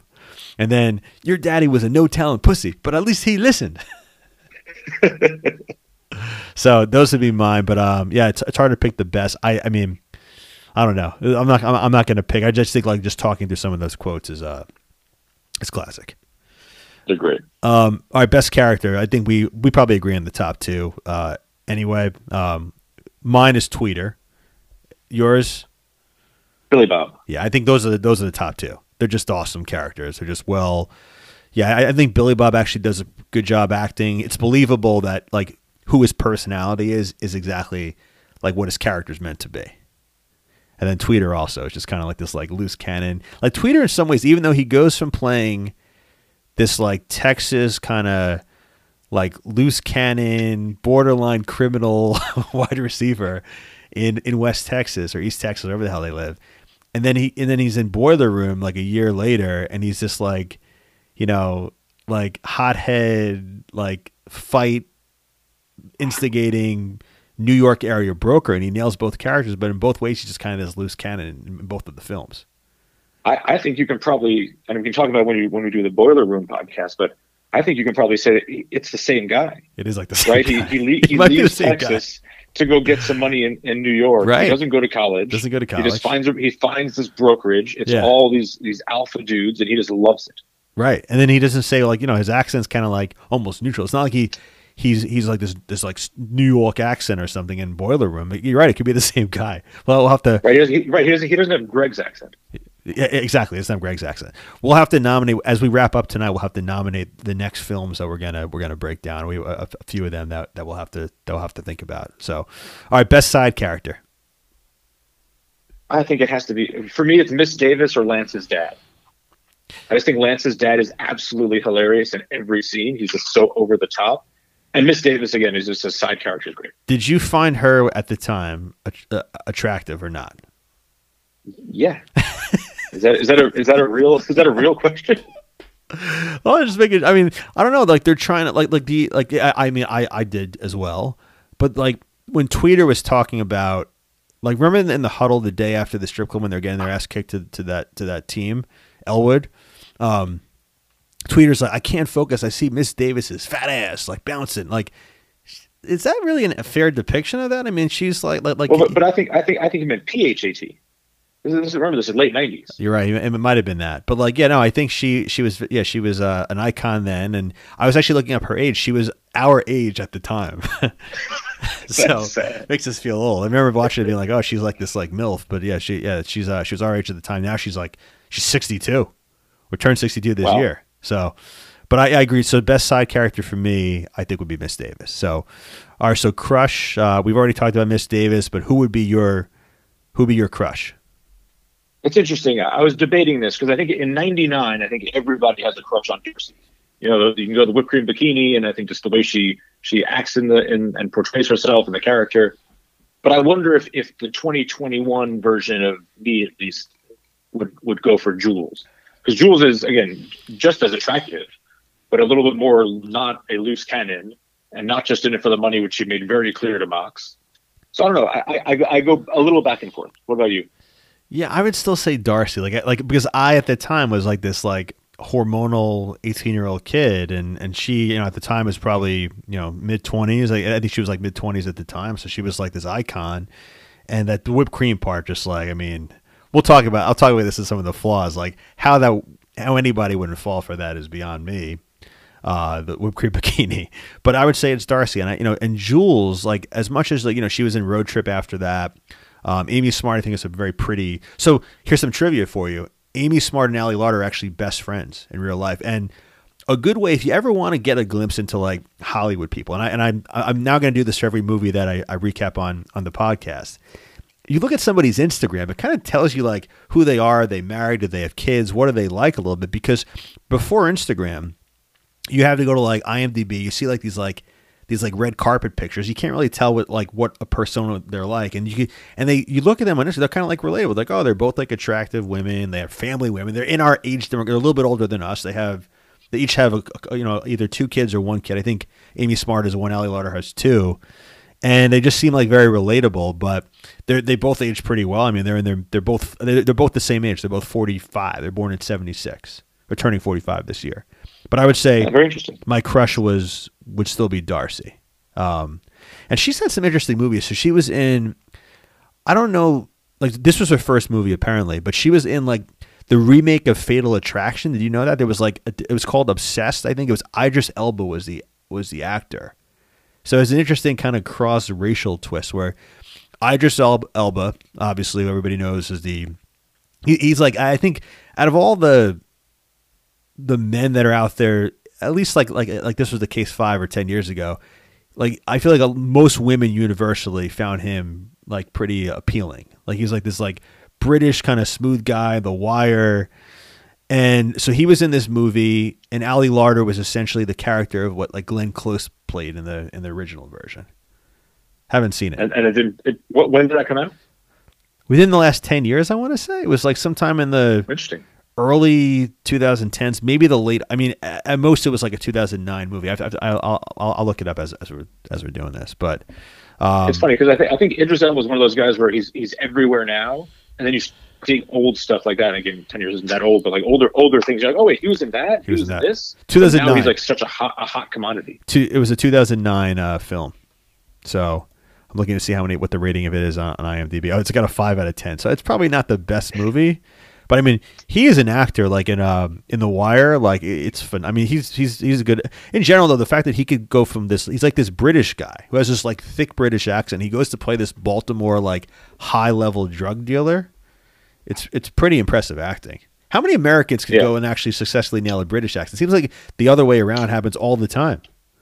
The other way happens. The other way happens all the time. I don't think anyone from the U.S. can go over there and do a, a, a British accent. Yeah, agreed. The, guy from Dexter did a show on um, on Netflix that was set in in, in in London or outskirts of London, and his accent for the British was terrible. I know, I know. Brits are just. I'm convinced the Brits are just more sophisticated than, than we are. They're just they're just the, they have more versatility. I'm not sure what it is. All right, um, all right. So we're digressing. Um, so the next category, I would not want to be in alley in an alley with this person who's intimidating. My answer I'll give first is I think it's number 96. The guy in the first team, the guy who took out Lance Harbor. He's this big menacing kind of like uh, Julius Peppers type of defensive end that just looked like I mean he has like 3% body fat. He like he just almost like I feel like his hit was kind of dirty. Like he just seemed like a guy you just wouldn't want to. And, and he's not somebody who's featured. You don't he doesn't even take his helmet off. But that was the guy who uh, who I said it was kind of like like out of the box. Who would you say? Yeah, so, so I have two, and I'll make them. I'll make them quick. The the, the in the second half of the Gilroy game, Mox is is sacked by this guy who literally jumps over the running back and and like a missile head first into Mox's helmet, which obviously is now not good. but the guys again, it may be the same guy because they didn't take the helmets off. Right, been right, the the same same guy. Right. You guys massive, and again got up four feet in the air and and missiled him in there like 250 pounds. Yeah, that's that's a good that's a one, I, have to, I have to I have to go with Tweeder as my other one.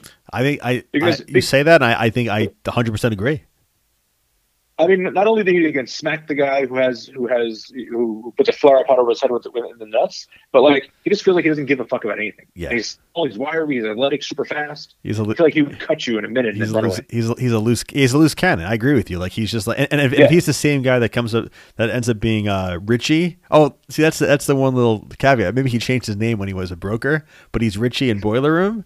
Like the guy's like and again, this isn't a boiler and breakdown, but the, the scene in the bar where they're in like the the Irish pub and there's like the six six guy that starts like talking smack to him and he goes out and like beats his ass and he's like a foot shorter than this guy. He's also in the knockaround guys, right? He is. Yeah. Yeah. Yeah. Similar Yeah. role as Boiler. I, I agree with you that that yeah, Tweeder's a, a great nominee. All right, so the other category that I have that I want to blend with just jumping out with, with- going into other flaws that we could kind of miscellaneous flaws.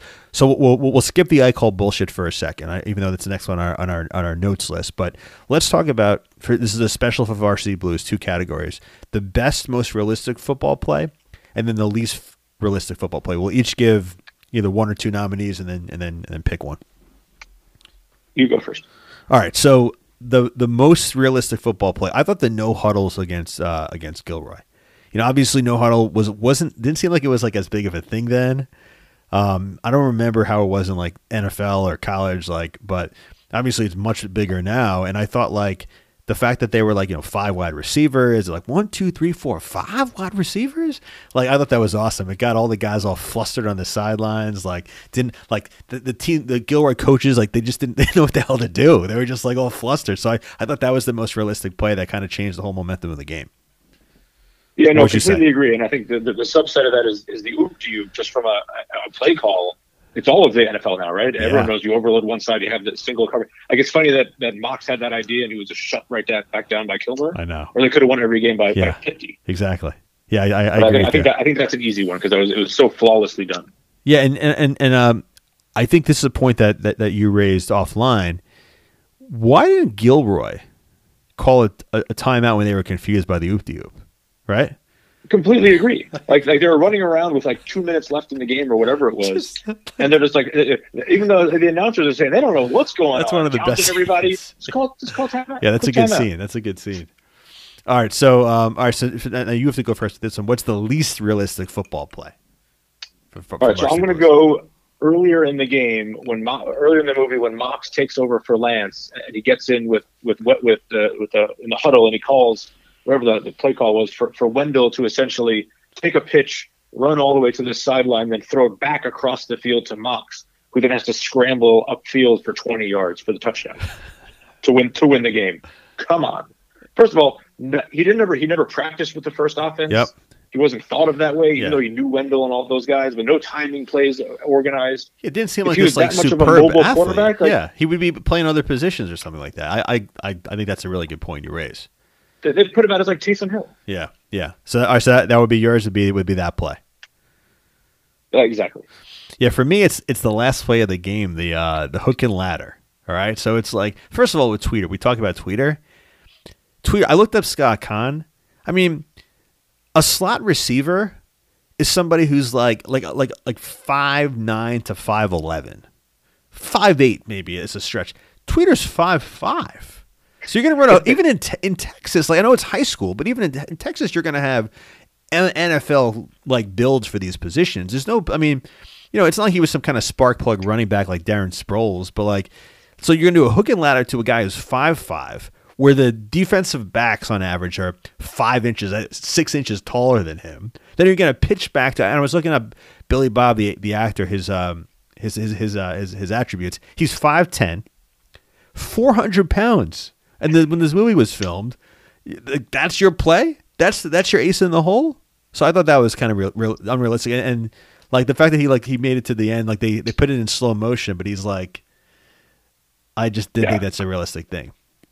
And two, two more nitpicks just on that scene is, is when, when Lance calls the play in, he literally puts a hooked fish in his mouth and then does the ladder. Like anyone looking across the sideline from the defense knows exactly Right. what that's going to be. Right. Those Gilroy coaches look, then- look, like they were like like a college coaches. They they picked it up in a heartbeat. Absolutely. And, and then same thing with, with, with Billy Bob. He has two guys on his back.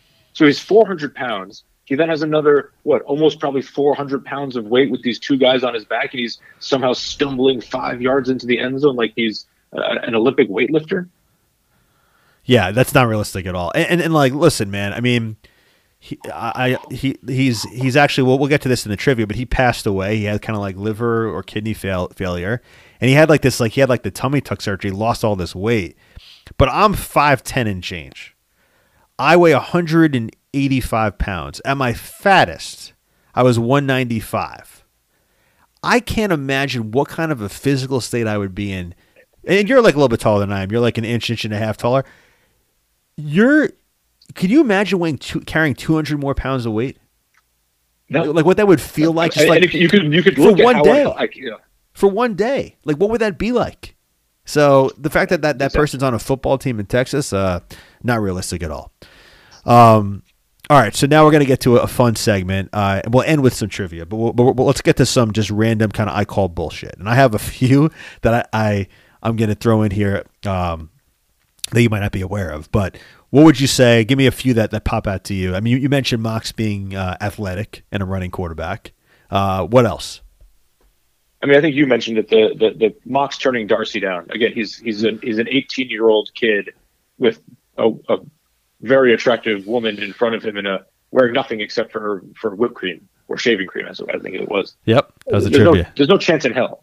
You're just you're, you're going straight forward. You'll regret it tomorrow or later that night, but like no chance in hell are you that down. And also, you're not married. You don't have kids. You're not even like di- like you're you're dating. And, and Julie, by the way, her character, she what a wet blanket she was. You need to tell me like like all those factors. And then the other thing I didn't understand. Speaking of which, by the way, like Darcy kisses him in the hallway before class. That's when Julie sees him and gets all mad at him, and like he's in the doghouse for for you know twenty minutes of the movie. Like, why would he go to? Why would he allow that and do that in front of school, in front of everybody? But then when he's in the privacy of her home with her parents at the gun club, wherever they were, why is he not taking her down? Agreed. Doesn't make any sense. So I'm calling Totally I'm calling BS on that too. So a few that a few things that, that that jump out to me that we, we we have to get to here. All right. So um all right, so things I'm calling bullshit on. So Billy Bob's breakfast, the first breakfast that we that he's, introducing, when he's in the car uh, with uh, with Mox and Lance and Wendell. So he's having pancakes. He's dipping them in peanut butter. He's chasing them in maple syrup while he's driving. Like that's his breakfast. Like that's like like you mean to tell me he can't throw together a bacon, egg, and cheese from his house or just some kind like that is his that's the portable breakfast he's gonna bring in the car as he's driving. I mean maybe that's just showing how much of a fat mess his character is, but right? Totally agree. But uh, one more quick breakfast bullshit. Yeah. I think that's I, I agree with you. It's it's Yep. it's uh, it's certainly a what the fuck moment.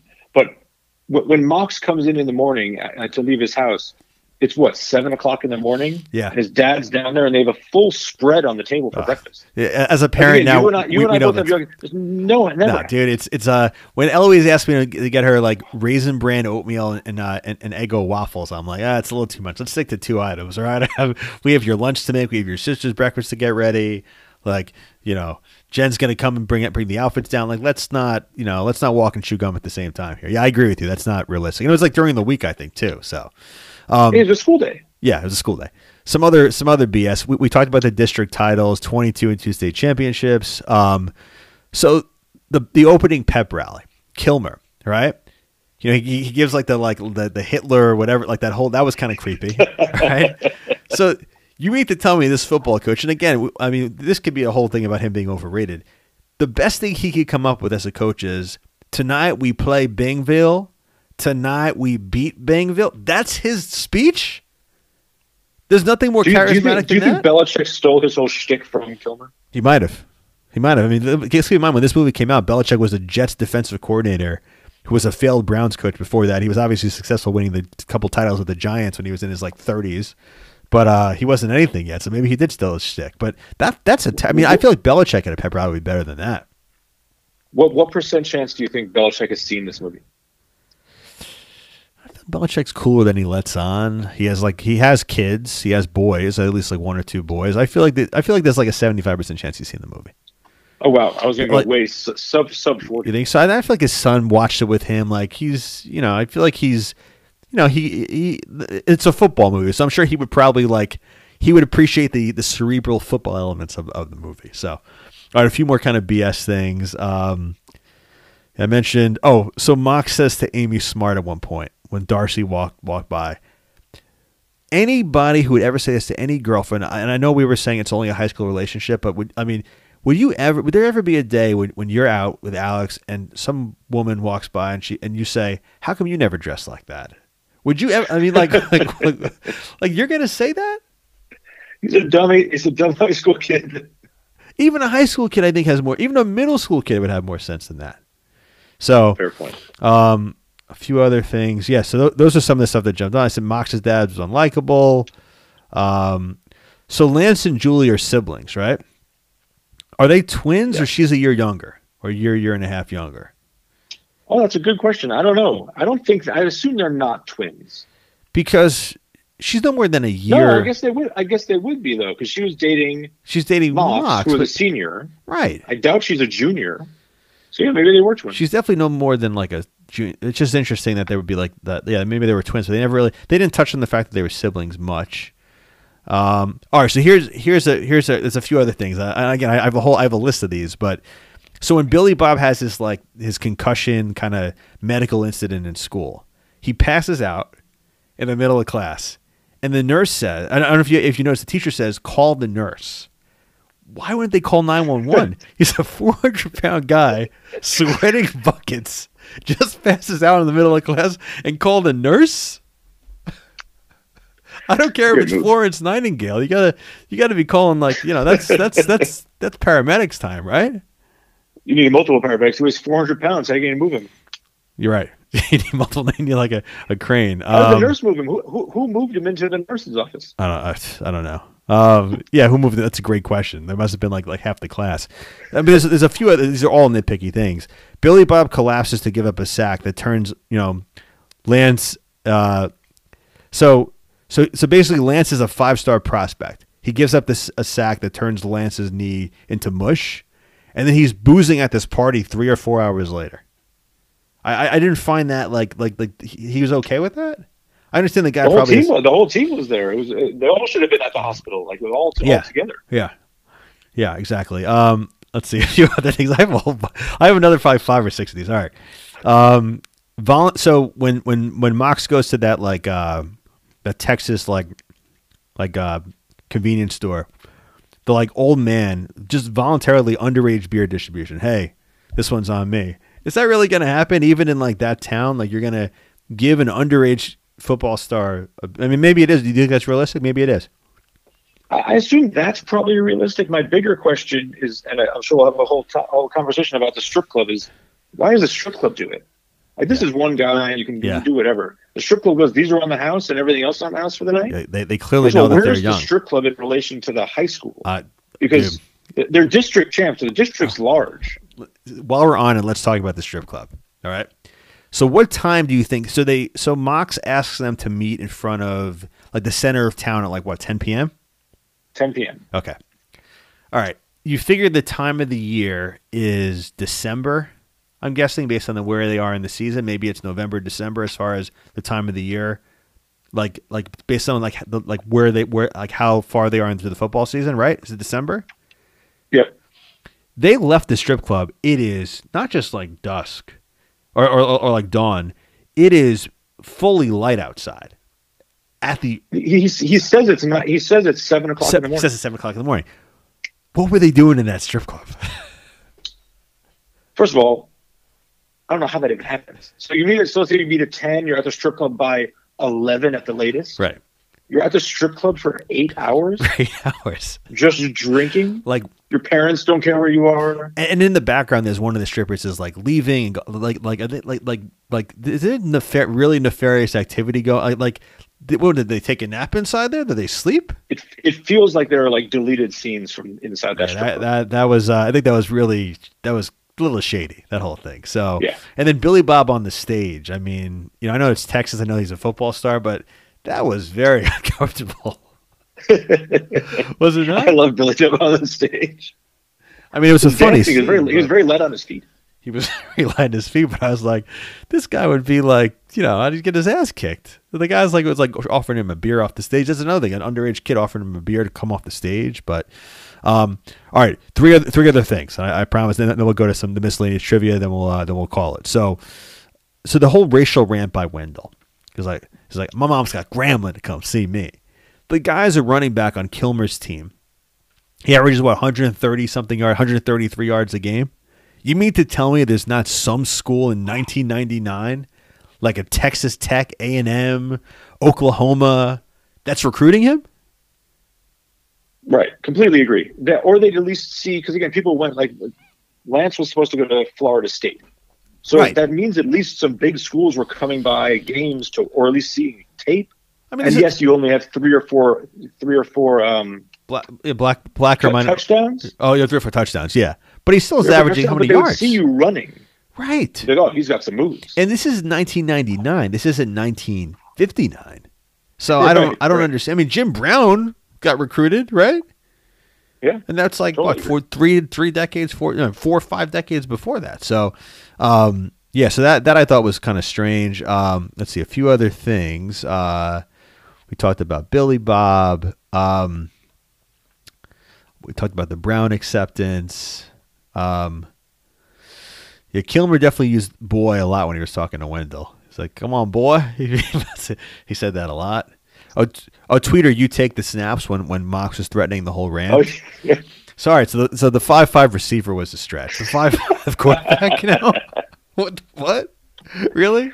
I'm again Doug Flutie. Just to put in perspective, five inches taller than Tweeder. right, right. That'd be hilarious. It would, it, would, it would have been the start of the Wildcat. Yeah, we're started the Wildcat. So It would have been the Wildcat. Wait, but while while we're on Tweeder and, and the quarterback, yeah, I have another bullshit bullshit moment. yeah, It's it's Texas football. Team's been doing great. Whatever. You don't like Mox, just get rid of him. Like Right. you can get another backup. I'm sure there's another kid in that school that can play. I agree. considering Mox is a senior also. I agree. So there's another kid who's a junior who's going to start next year. I agree. I agree. It's get gotta be somebody. He's, he kind of says if it wasn't for your daddy, I'd cut you. But then he calls his daddy a no talent pussy. Some town pussy, right? But at least he listened. I mean, shouldn't it take even even back listened. then, like 25, 30 years before? So you figure his dad probably played football at some point. I don't know the, the late sixties or seventies. Like, you mean to tell me that there there wasn't a better option to play football then, even for him? Like for for like some other player that would be better that just because he listened, even though he was not talented. So Yeah, I, I, try, I tried to figure out if, if his dad could have been on the '87 championship team. Uh, no, no, it would be he'd be too too uh, too old at that point. All right, um, trivia and goops, uh, trivia and, and goofs that jumped out. Uh, anything that you noticed or any other miscellaneous things to, to cover?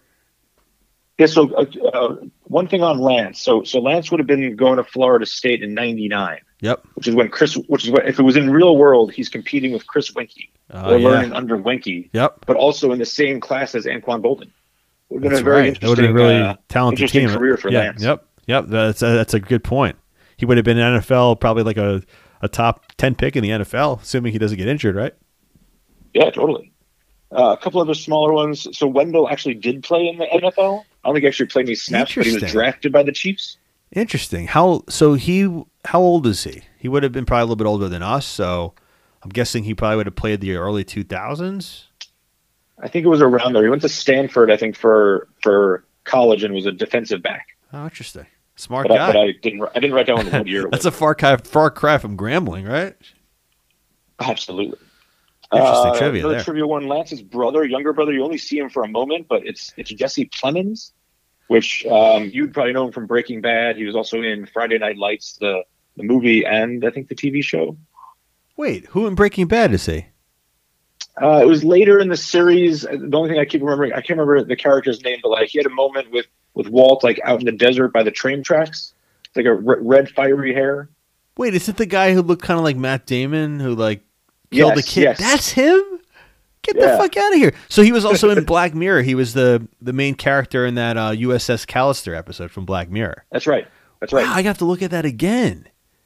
Yeah, so Uh, he, he was I didn't notice. I didn't notice that at all until I saw. I was watching it last night. I was like, wait a minute, I recognize that face. he was the guy who was the meth dealer. I guess done. that age makes sense. He's probably in his early 30s now, and then he would probably would have been like 10, 11 then. I, I wow, that's uh, that is good trivia.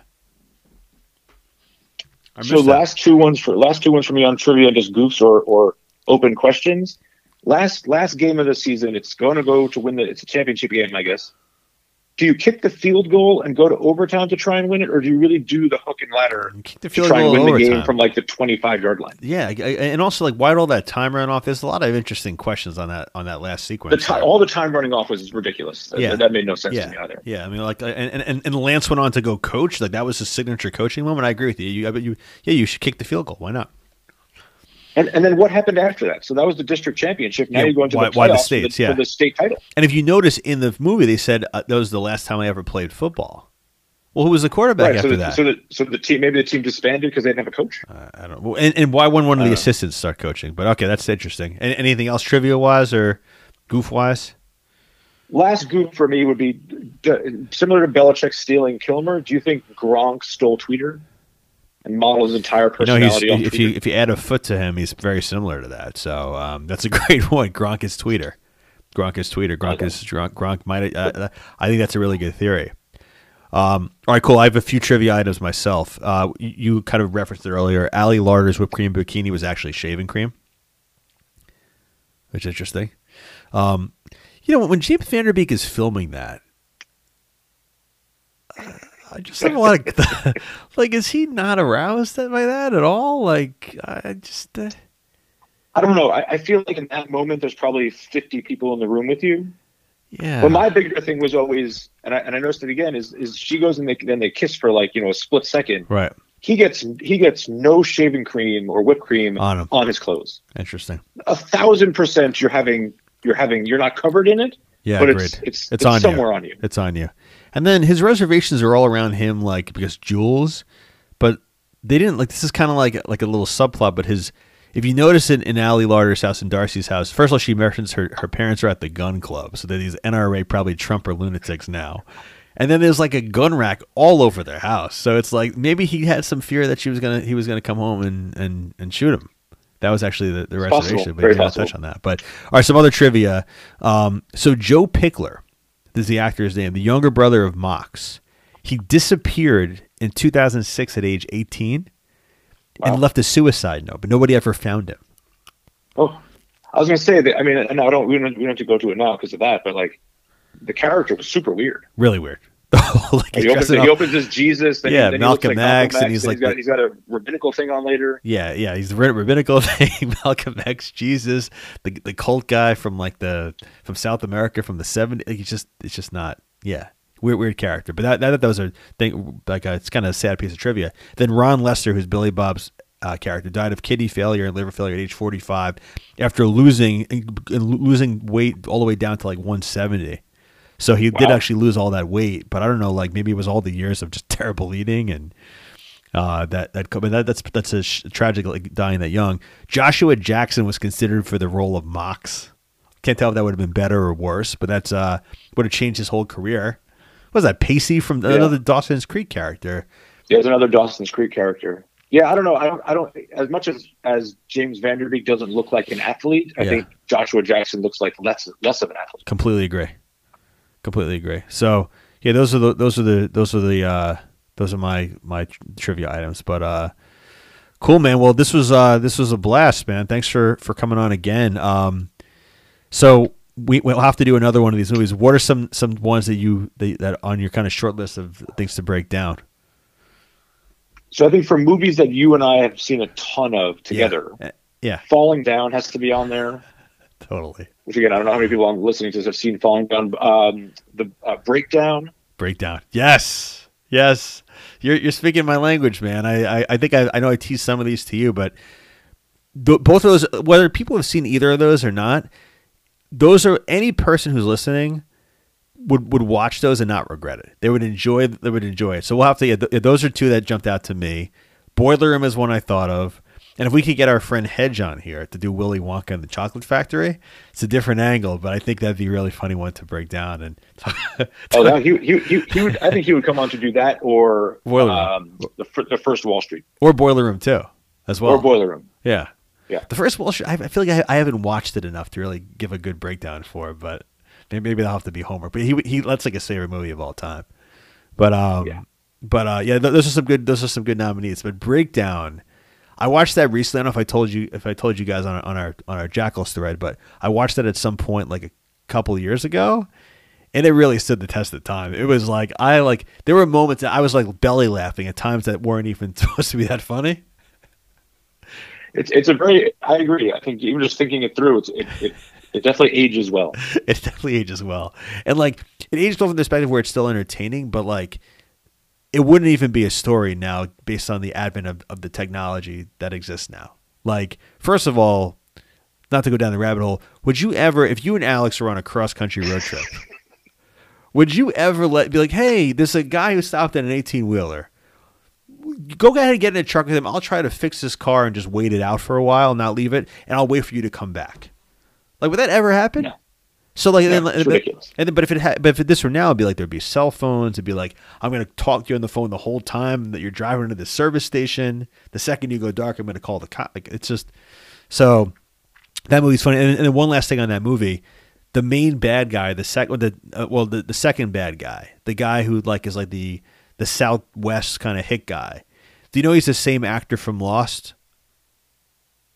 Oh, that's right.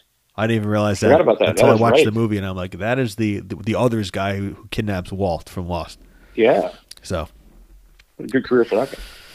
but anyway, man. Well, thanks again for coming on. Uh, enjoy the weekend. Uh, so last last quick topic. Uh, so you're all vaccinated now for a while, right? Yeah, for uh, I think we're on yeah two months ago. Are, are you changing the like? Have you you guys? I, I I give you credit because it seems like you guys are are actually living the way you should live. So many people are tentative to like do. Things? Yeah, I mean, I think we're still tentative out in public, like a little bit, but most of our friends are all vaccinated, and, and the kids all go to schools together already. So yeah, as long as as long as everyone's doing what they need to do, we, we do that. But obviously, still wearing masks where you need to wear a mask. Right. Um, right. And even if I have like, you know, we had workmen in the house today, and they said they were vaccinated, but we all kept our masks on anyway. Yeah, I feel like there's going to be a period of that where you want to be just kind of courteous and set an example, and even if there's not like yeah, and then once the kids get vaccinated, once the cases go down, I think we'll be in a different place. But um, yeah, Jen and I both get vaccine two a week from today, so um, it should be interesting to see how that all shakes out, kind of symptom wise. Which which uh, which one are you getting? Pfizer. Pfizer or Moderna? Pfizer. Pfizer. Okay. What did you what, what did you get? We had Moderna, and like the day at, the day after the second shot, I was just exhausted. I didn't feel like it, it didn't like nothing hurt or like no no flu or anything, but I was just exhausted. Could barely keep my eyes open. But interesting. It's, it's worth it. Yeah, definitely worth it. Um, yeah, I've heard interesting from Pfizer. Like I've heard some people have had similar symptoms to what you described, and then I have a friend he told me like he was like having like hallucination dreams and stuff like that, and like chills that where his body was convulsing. I'm like, all right, I'll just see what happens. It's going to be a week from now. But the interesting wrinkle in it is, so Jen's company launches next Friday. She's getting a Nasdaq there's a, a 10 or 15 minute window where, where her company logo is going to be on the NASDAQ. We're all supposed to go into the city, including me. Um, the kids are going to, Elby's going to be at school. Uh, our nanny's going to be with Emmy. I'm actually taking off from work. It's going to be about 24 hours after we each get the shot. So I'm curious how, what kind of effects we're going to have at that point because I don't know. Like I, like I've heard the they start coming on like 12 hours later. Some people say like it's like a seven hour period. Some people like it's a 12 hour period. Some people are like it's a 36 hour period. If it was a day before, I'd feel better, but I'm a little bit nervous. Yeah.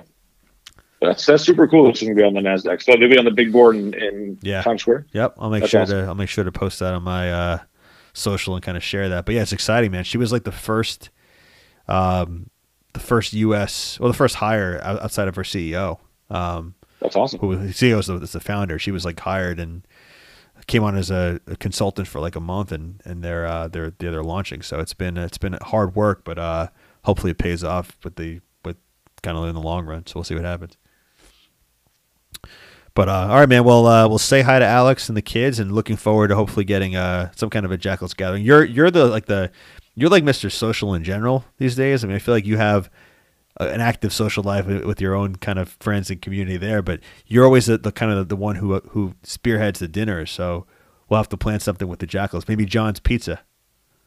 Yeah, absolutely. Except for I'm not allowing Keller to eat at that place anymore. Like, so what happened? So I missed that out. And people they're complaining about John's somehow. Yeah, we went we went to John's on Bleecker, and everyone's like, eh, "This is okay." That's embarrassing. I can't. That's You're embarrassing. Thrown out of here. This is this is the best pizza in the city. That's embarrassing. It's one. Of, it's one of the top three pizza places in the city, and Yeah. so uh, that's And then they all and then they all like the like the John's and Square better. Uh, no. Yeah. I remember I, I went to that one that we had. That was actually right before COVID. I think wasn't that like I think yeah, we got that in. fall before maybe or it was around there. Yeah. I think it was it might have been like December or January. I feel like it was like maybe it was around the holidays, but it was uh but I'm glad we got that one in. But we'll have to we'll have to do one hopefully uh you know summer, fall at some point coming up. Definitely. But all right, man, uh thanks again for coming on and uh joining episode of the pod. It was a pleasure. I'm glad we could finally do it after a year of talking it through. Absolutely.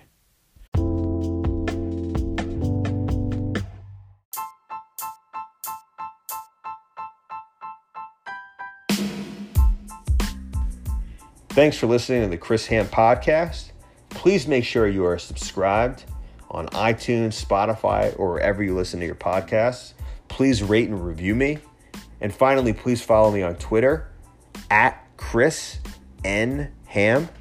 Your support and feedback are incredibly valuable. Tell your friends, family, colleagues, spread the word. Take it easy, friends.